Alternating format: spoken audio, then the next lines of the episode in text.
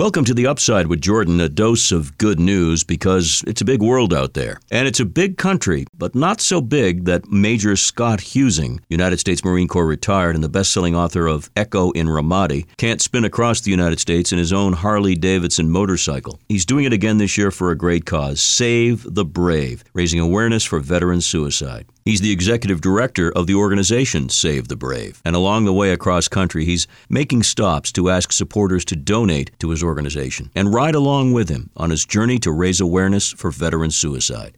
The goal amidst the heat of July is to raise $50,000 as he continues his trek. Find out more about this fine organization, with veterans and civilians doing their part to raise awareness about suicide in the military ranks. Visit savethebrave.org. And let's cheer on people like Major Huesing for his incredible efforts. And that's the upside with Jordan, WBZ, Boston's News Radio.